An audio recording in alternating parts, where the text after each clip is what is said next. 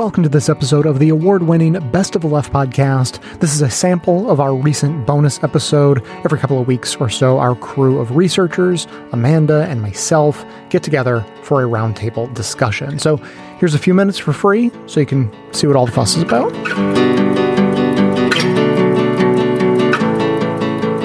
So uh, we were given the book A Paradise Built in Hell by Rebecca Solnit by none other than our very own transcriptionist Scott, who told me about it saying he found it life changing.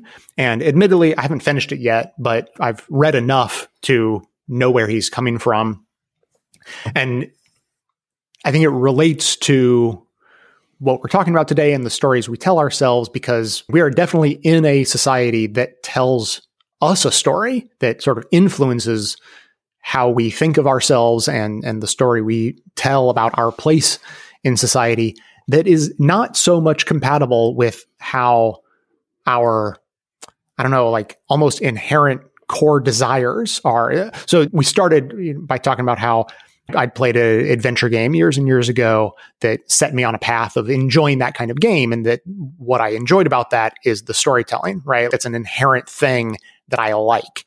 It like plugs into my brain in a way that I'm very receptive of because of millions of years of evolution that have led to humans enjoying stories.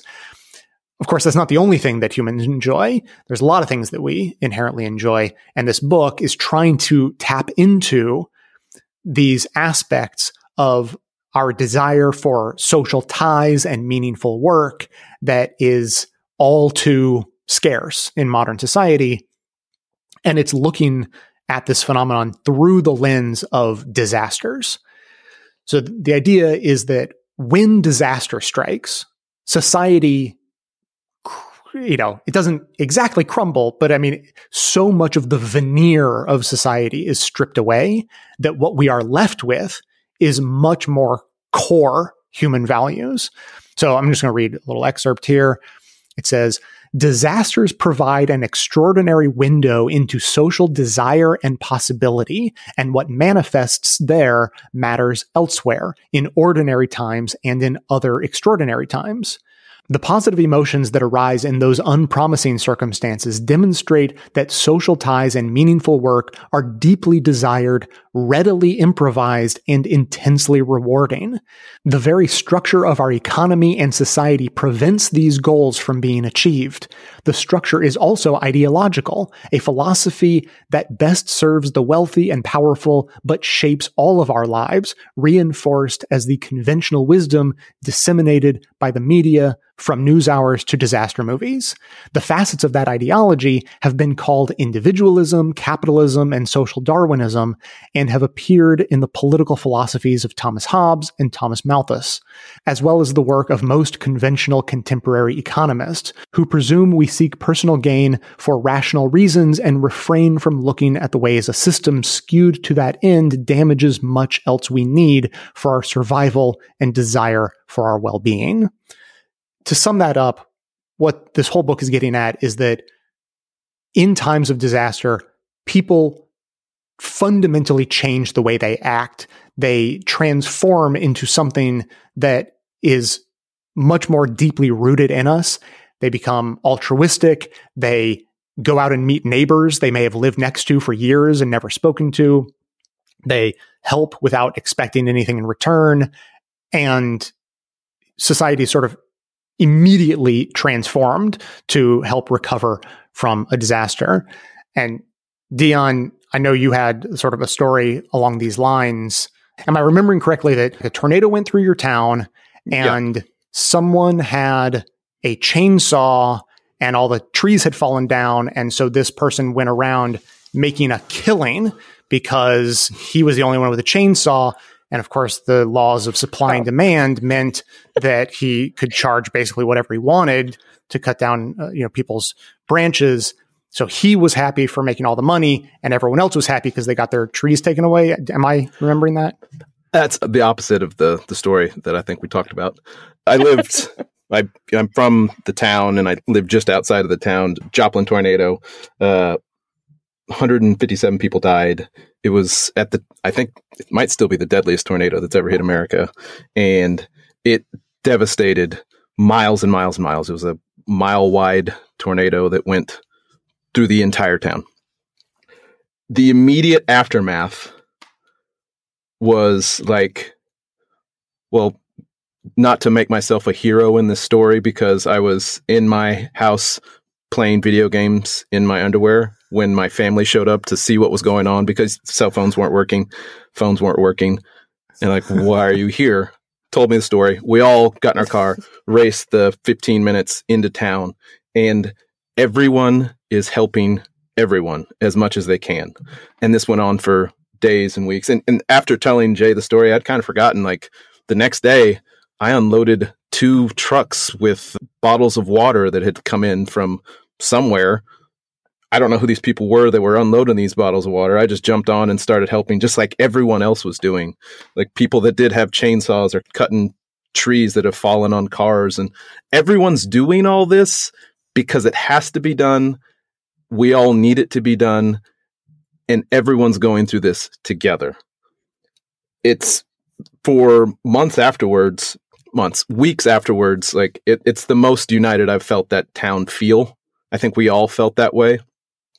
And like I was telling Jay, when the disaster capitalist aspect came in, when the construction decon- or construction or demolition crews came in from all over the country that were getting paid in federal funds, everything changed back to I got to get mine. I got to get paid. Where's this money going? Where, wh- like all that stuff. Eh, so in the moment, like in the immediate aftermath, like I think you, we felt more like people are supposed to feel in a community, doing what you can because you're able to do it, not because you need to get paid for it.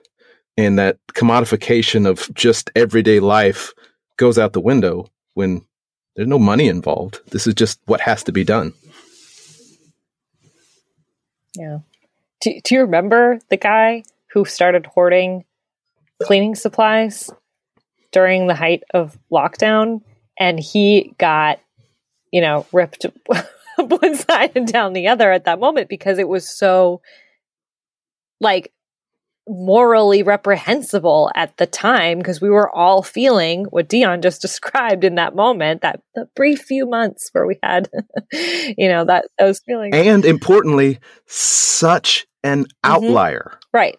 Right. It was so it was completely yeah, not the norm. Nobody was he wasn't part of some big scheme. He was just like he was begging to be shamed, right, by society. this is what we were this is what we're primed to do. Yeah, because it everyone else was on the same page. It's kind of amazing how we can do that. We have the ability to do that.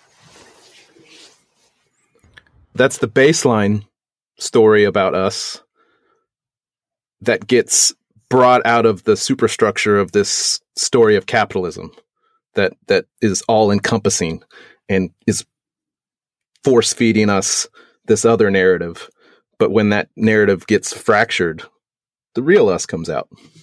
And the real us yeah. is pretty good.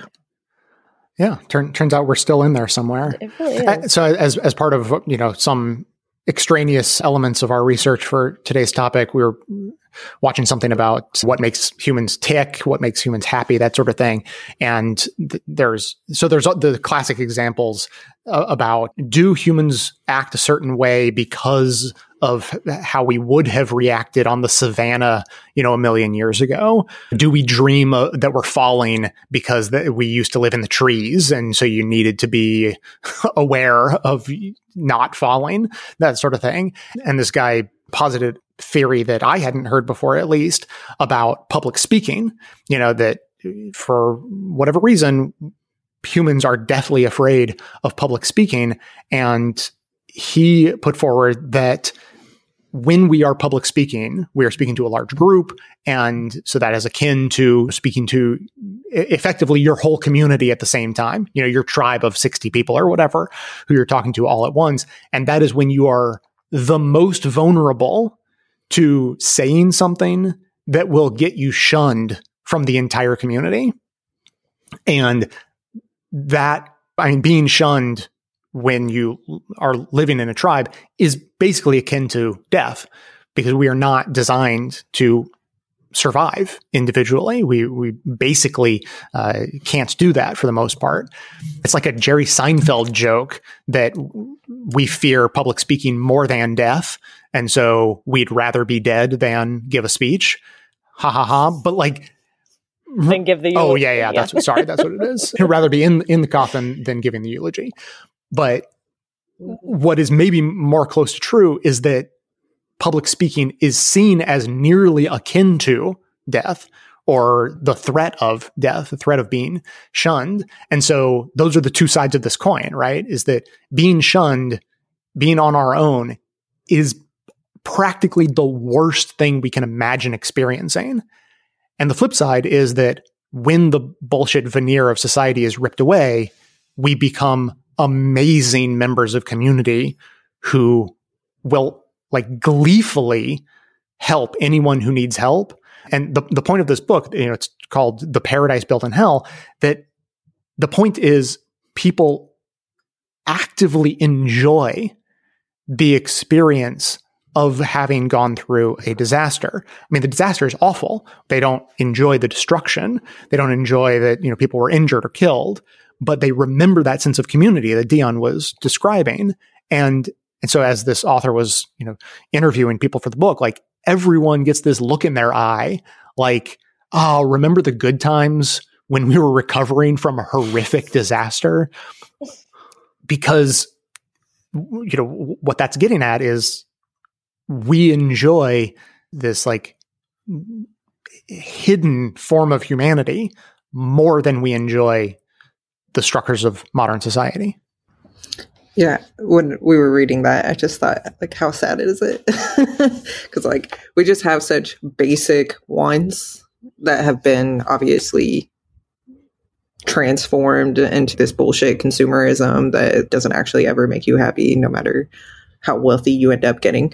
Because what generally wealthy people end up very isolated and behind because then they're afraid that other people are going to go after their resources that they've cultivated and stolen. but I think this goes to I have I'm a millennial, so a lot of my friends we all have this pipe dream, right, where we're going to get a piece of land, we're all going to like live on it as a little community, a little commune. We joke about it, but like on a very real level, like that's exactly what I would want. I just want a community. I want to feel like whatever I'm doing is benefiting them, that we're all living off the land together, right? I'm not saying no technology, come on. but I think like that connectedness. I also have a lot of friends going into their 30s and they talk about how hard it is to make friends now. And I feel like that is the adult woe, right? that we just have such a hard time connecting because our lives are essentially built to isolate us. Everything in modern society is very isolating and segmented when all we desperately want is a reason to connect to people, something that can bring us together, that can make us friends, that can have that deeper community level. Everything that he pointed to about the disasters, I've, I've seen that replicated. My hometown had two major things that happened. There was a shooting and there were tornadoes. And both of them, it was all Dayton strong, you know, there were t-shirts. Everybody was like in that. Everybody was volunteering.